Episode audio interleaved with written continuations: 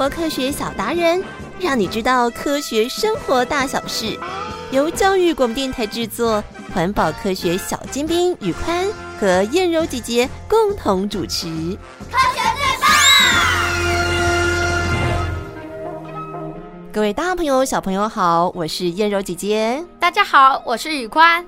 燕柔姐姐，你看，我准备好的登山露营用品。哇，里面有饼干、料理包，哎，还有罐头食品耶！对啊，我们这次登山露营的时间比较长，妈妈说这些料理包跟罐头食品在山上吃饭的时候很方便哦。而且她还说，罐头的发明跟法国的拿破仑有关哎。因为罐头最早是为了提供士兵食物而发明的啊。那我们来跟小朋友分享发明罐头的故事吧。好啊。嗯，那是在两百多年前，法国皇帝拿破仑带领了军队到遥远的地方打仗，军人吃不到新鲜的食物，非常的瘦弱。呃，我吃不到新鲜的食物，全身都没力气了。拿破仑对于这样的情况非常的烦恼，没有好的军队就没有办法作战，于是他发布了一项命令，只要谁能发明保存食物的方法，就可以获得一万两千法郎的奖赏。当时有个厨师叫做尼古拉·阿佩尔，他曾经在酸菜工厂、酒厂、糖果店和饭馆当过工人。他在贩卖果酱还有葡萄酒的食品时，就发现有些会变坏，可是有些却不容易变坏。而且他还发现，密封在玻璃容器里的食品，如果经过适当的加热，就不容易变质。所以他开始对食品保存的方法进行专门的研究。他经过十年的艰苦研究，终于在一八零四年获得成功。他把食物处理好，再装入广口的玻璃瓶内，放在沸水锅中加热三十到六十分钟后，趁热用软木塞塞紧，再用线固定或是用蜡封死瓶口。这就是最早的罐头。他也获得了拿破仑颁发的奖金。阿佩尔的玻璃罐头问世后不久，英国商人彼得·杜兰利用加上一层薄皮的铁皮制作罐头，更加的耐用，也就成为现在常用的铁罐头的始祖咯。好有趣的发明哦！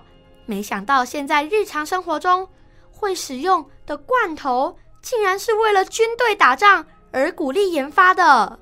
其实人们在很久以前就开始为如何让食物可以长久保存的问题而伤脑筋呢。小朋友，一起来听听今天的状况剧吧。哎呀呀呀，又有状况啦！各式各样的加工食物。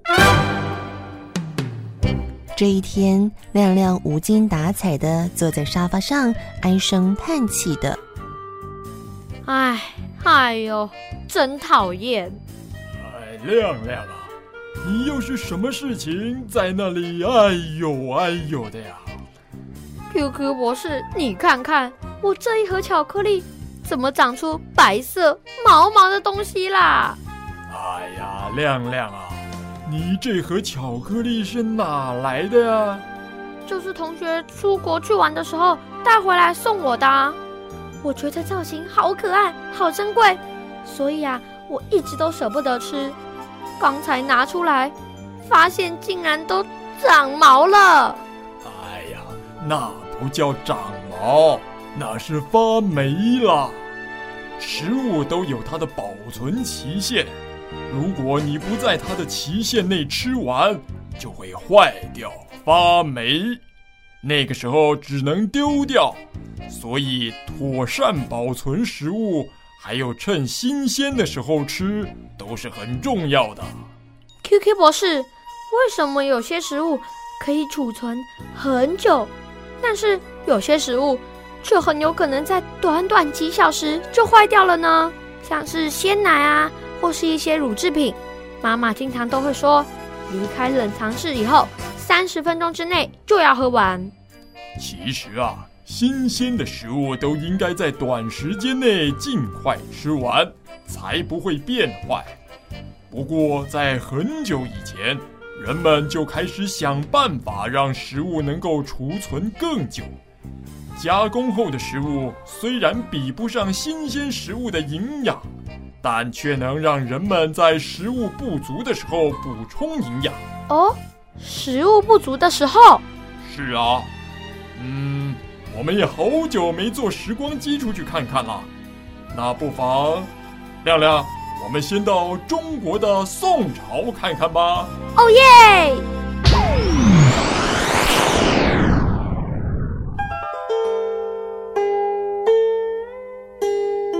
博士，我们现在到哪里啦？这边是中国的宋朝时期，宋朝的大将军宗泽常年驻守在北方的边境。当他回到故乡浙江金华的时候，有许多乡亲非常热情地迎接他。哎，你看，将军来了！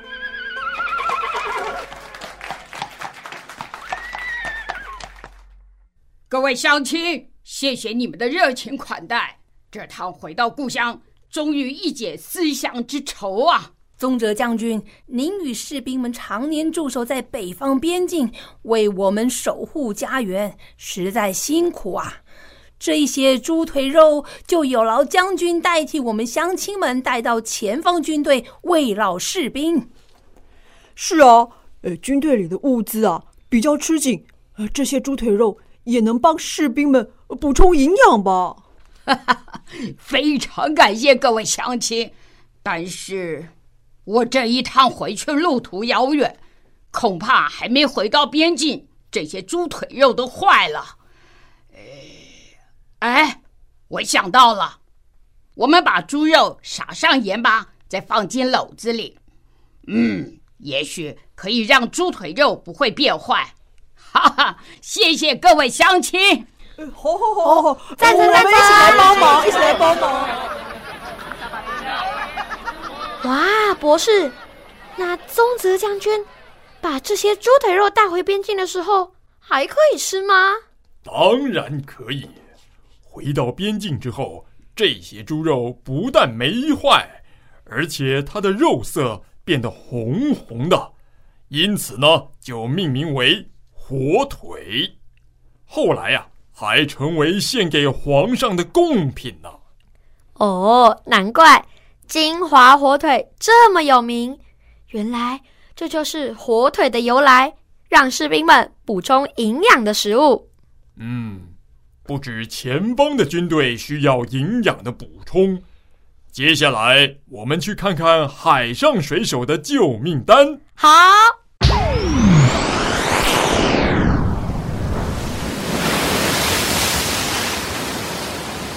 博士，这风浪好大啊！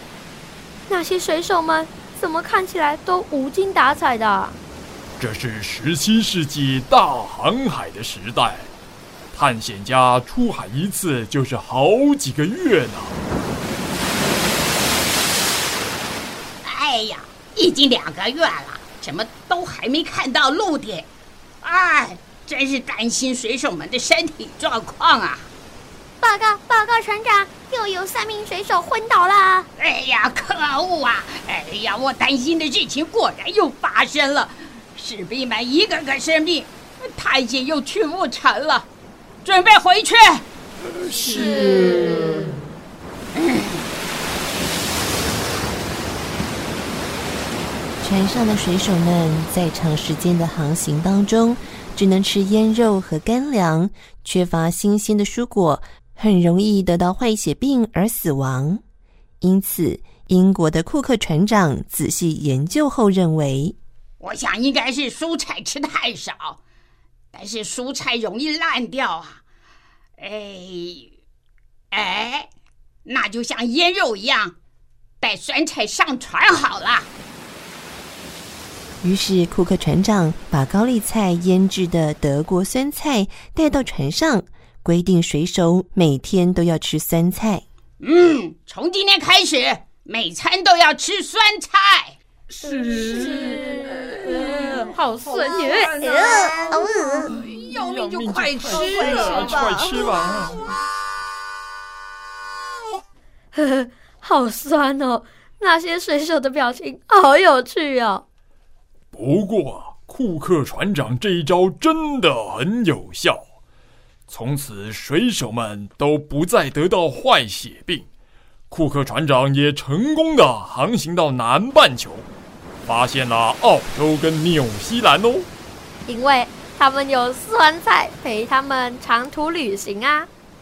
其实同样的，在比较寒冷的地方，也是需要将粮食腌制来度过寒冷的冬天。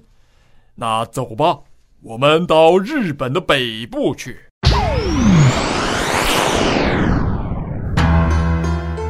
博士，你看，大家都好忙哦，他们在做什么呢？他们正在腌萝卜，准备度过寒冷的冬天。哦，他们很喜欢吃腌萝卜吗？哈哈哈！其实啊，那是因为日本北部地区的冬天又冷又漫长，一般的植物没办法生长，更不能种植蔬菜。所以人们在冬天都没有蔬菜可以吃。我们现在啊，在十七世纪的日本，来，你看看，那一位就是泽安和尚。哎哎哎，呃，快点把那些萝卜清洗一下，呃，我去准备盐巴和米糠。好的，今年萝卜不少，度过冬天应该没有问题。施主您好。请问你们在做什么？哦，哎，做冬天吃的酱菜呀。我们要赶在冬天来临前储存粮食，把这些新鲜的蔬菜加盐巴，或者是做成酱菜呀。哎，你看，你看，这是冬天一定要腌的萝卜哦。加入米糠跟盐巴，冬天一到啊，可以配饭，很好吃的。哦，真的吗？嗯。我也来试试。后来呀、啊，日本的将军吃到泽安和尚做的腌萝卜，非常赞赏，就把这腌萝卜取名为泽安字。哦，原来在日本便当里那片黄黄的萝卜就是这样来的。另外啊，小朋友们喜欢吃的葡萄干，也是古代欧洲国家珍贵的零食呢。你看看，古代人类为了要有充分营养的摄取，需要如此的费尽心思啊。我们是不是应该更要好好的珍惜我们的食物呢？我也很珍惜我的巧克力啊。那你就要在适当的时间食用，过度储存食物就会产生浪费哦。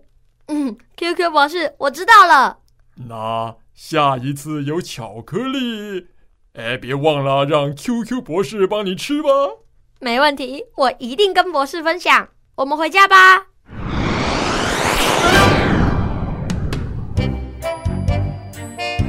从前的人真的好辛苦哦，需要想尽办法来延长食物保存的时间。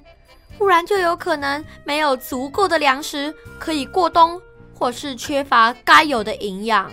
所以啊，一直到后来发明了罐头保存食物的方法，还有些加工食品加入了防腐剂，就能够让食物可以长时间的保存。那到底食物为什么会变坏？而且防腐剂又是什么？小朋友是不是也准备好了？我们要来动动脑想一想咯。大家好，我是 Q Q 老师。今天我们要来聊一聊食物为什么会变坏。其实食物会坏掉，会不能吃，这是因为微生物作用的关系。微生物就是像细菌啊、霉菌这些东西。当这些东西在很适合它们的环境里面，它们就会大量的活动、大量的繁殖，所以我们的食物就会坏掉，就会不能再吃。那么微生物它们要大量的活动跟繁殖，需要什么呢？跟我们一样，它们需要营养。那你的食物就是它们的营养来源。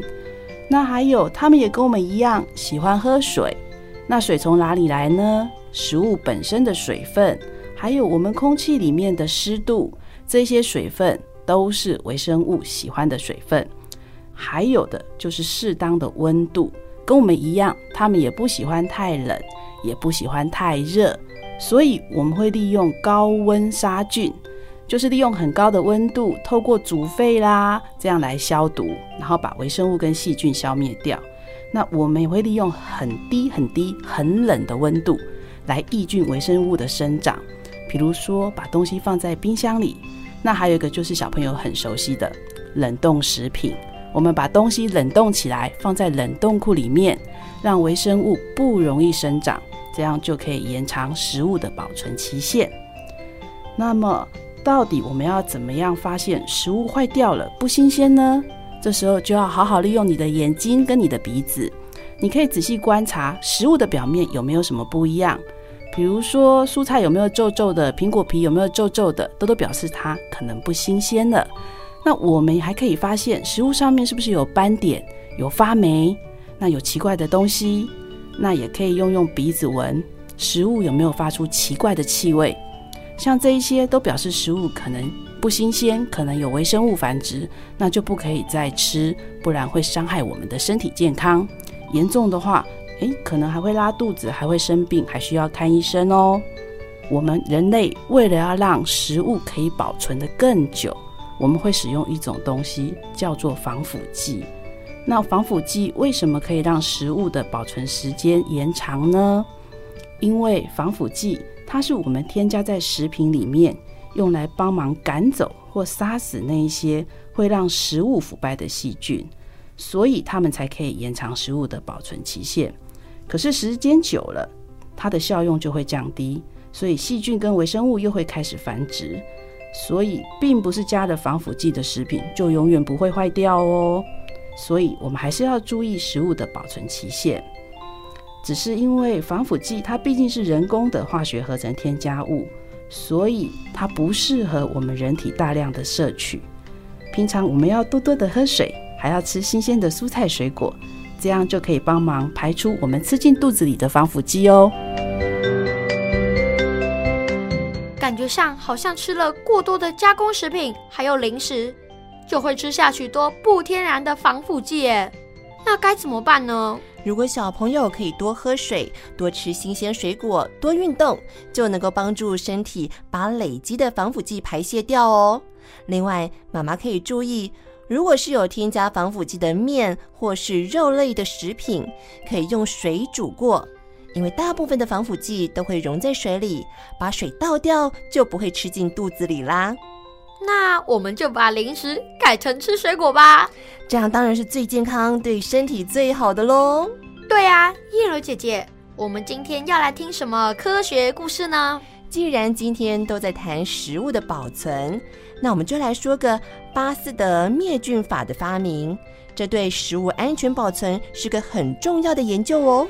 三、二、一 科学故事剧场。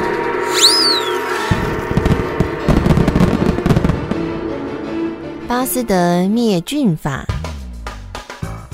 法国是世界闻名的葡萄酒产地，只要提起葡萄酒，大家都会想到法国。哈哈哈，今年的葡萄真是大丰收啊！你看看这一串串紫色沉甸甸的葡萄，汁多味美，甜度刚刚好。啊，嗯，相信这些葡萄啊，一定可以酿出上等的美酒哎。但是在十九世纪中期，有个酒厂老板遭遇了问题。哎，奇怪了。最近几次酿的酒都变酸了，哎呦，这能倒掉？哇，我这家可损失不少钱呢、啊。他听说里昂理科大学有位化学教授叫做巴斯德，很厉害，决定向他求救。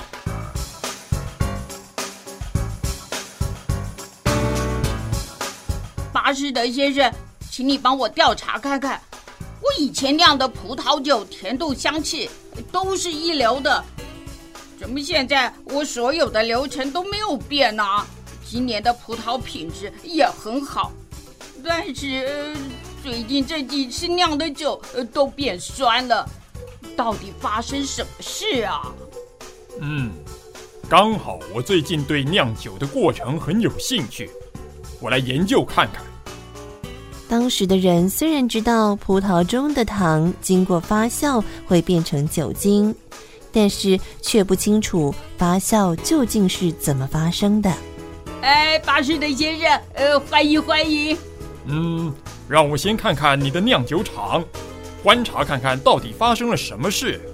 你看，就是这里，我这一葡萄酒都酸掉了。我应该要先找出是什么原因让葡萄可以酿成酒，再研究是什么原因导致酿酒失败。那要怎么观察呢？我想看看酒里面有什么，请你把成功和失败的葡萄酒都给我一些带回去，让我研究研究。啊，好的好的，没问题。巴斯德把这些葡萄酒一一放在显微镜下仔细的观察。这些是成功的葡萄酒，里面呢都有许多微小的圆泡。再来看看这些失败的葡萄酒，里面不但没有许多小圆泡，反而有许多长条状的东西。嗯，我觉得这应该是酿酒的关键。在一段观察之后，巴斯德提出了他的想法。关于酿酒的过程当中，这些酒在显微镜下的表现，最重要的就是那些小圆泡。我想，这些小圆泡应该是具有生命的微生物，就是它们让葡萄里的糖发酵变成酒。真的吗？怎么可能？开玩笑的吧？嗯、对嘛？这些小圆泡只是发酵过程产生的东西，怎么可能会有生命啊？哦，你别开玩笑了。嗯、是啊，是啊，对啊，是啊。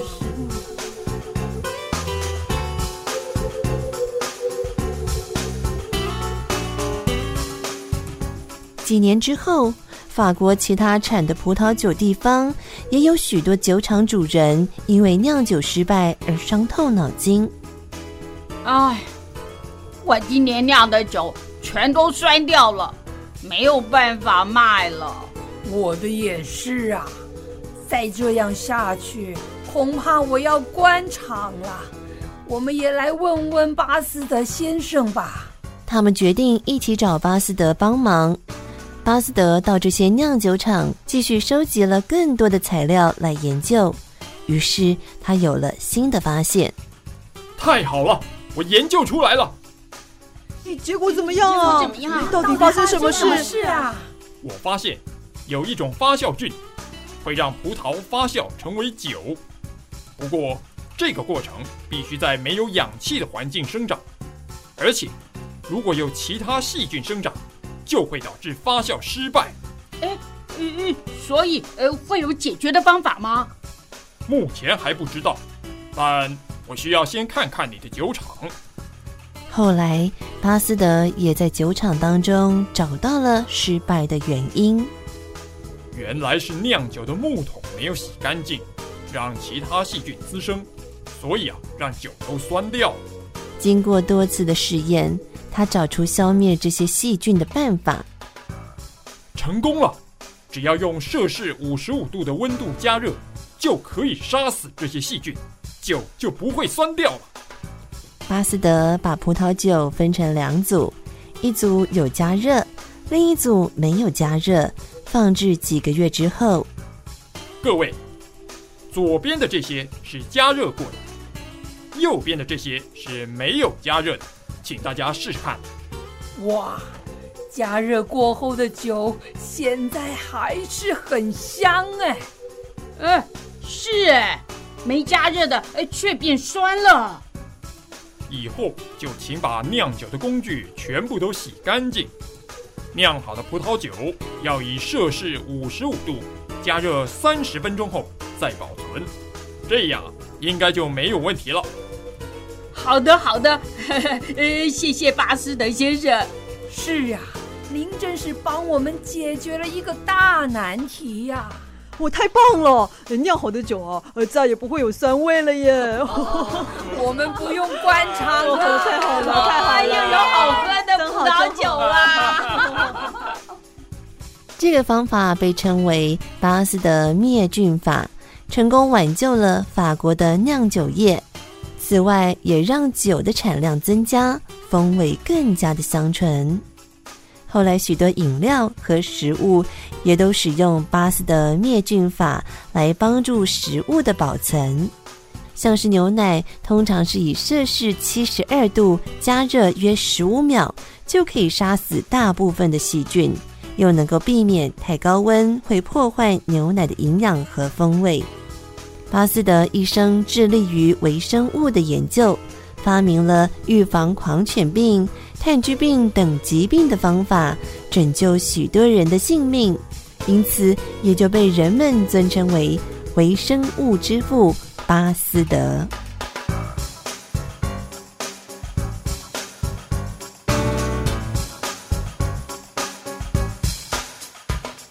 宇宽安，你有没有发现哦？科学家都有许多共同的特性哦。我知道，他们都很有耐心，长时间的研究，并且借由细微的观察，抽丝剥茧的找出原因。所以啊，要当一个科学家真的很不容易耶。但是，一旦研究有了成果，对我们人类的生活就会有很大的影响和帮助哦。嗯。那我也要好好培养自己科学研究的精神与能力，希望有一天我也可以让我们的生活更好更便利。太好了，那么大朋友小朋友，我是燕柔姐姐，我是宇宽，我们下次再见咯，拜拜。拜拜。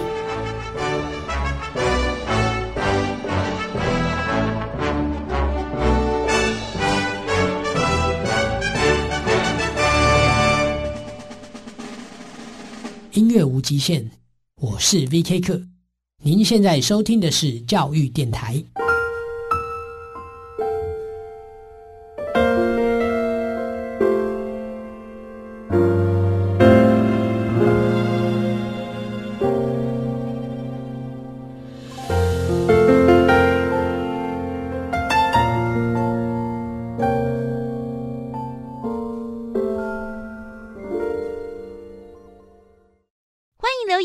我们五星好评，想收听更多节目，请到教育电台官网或 Channel Plus 频道收听哦。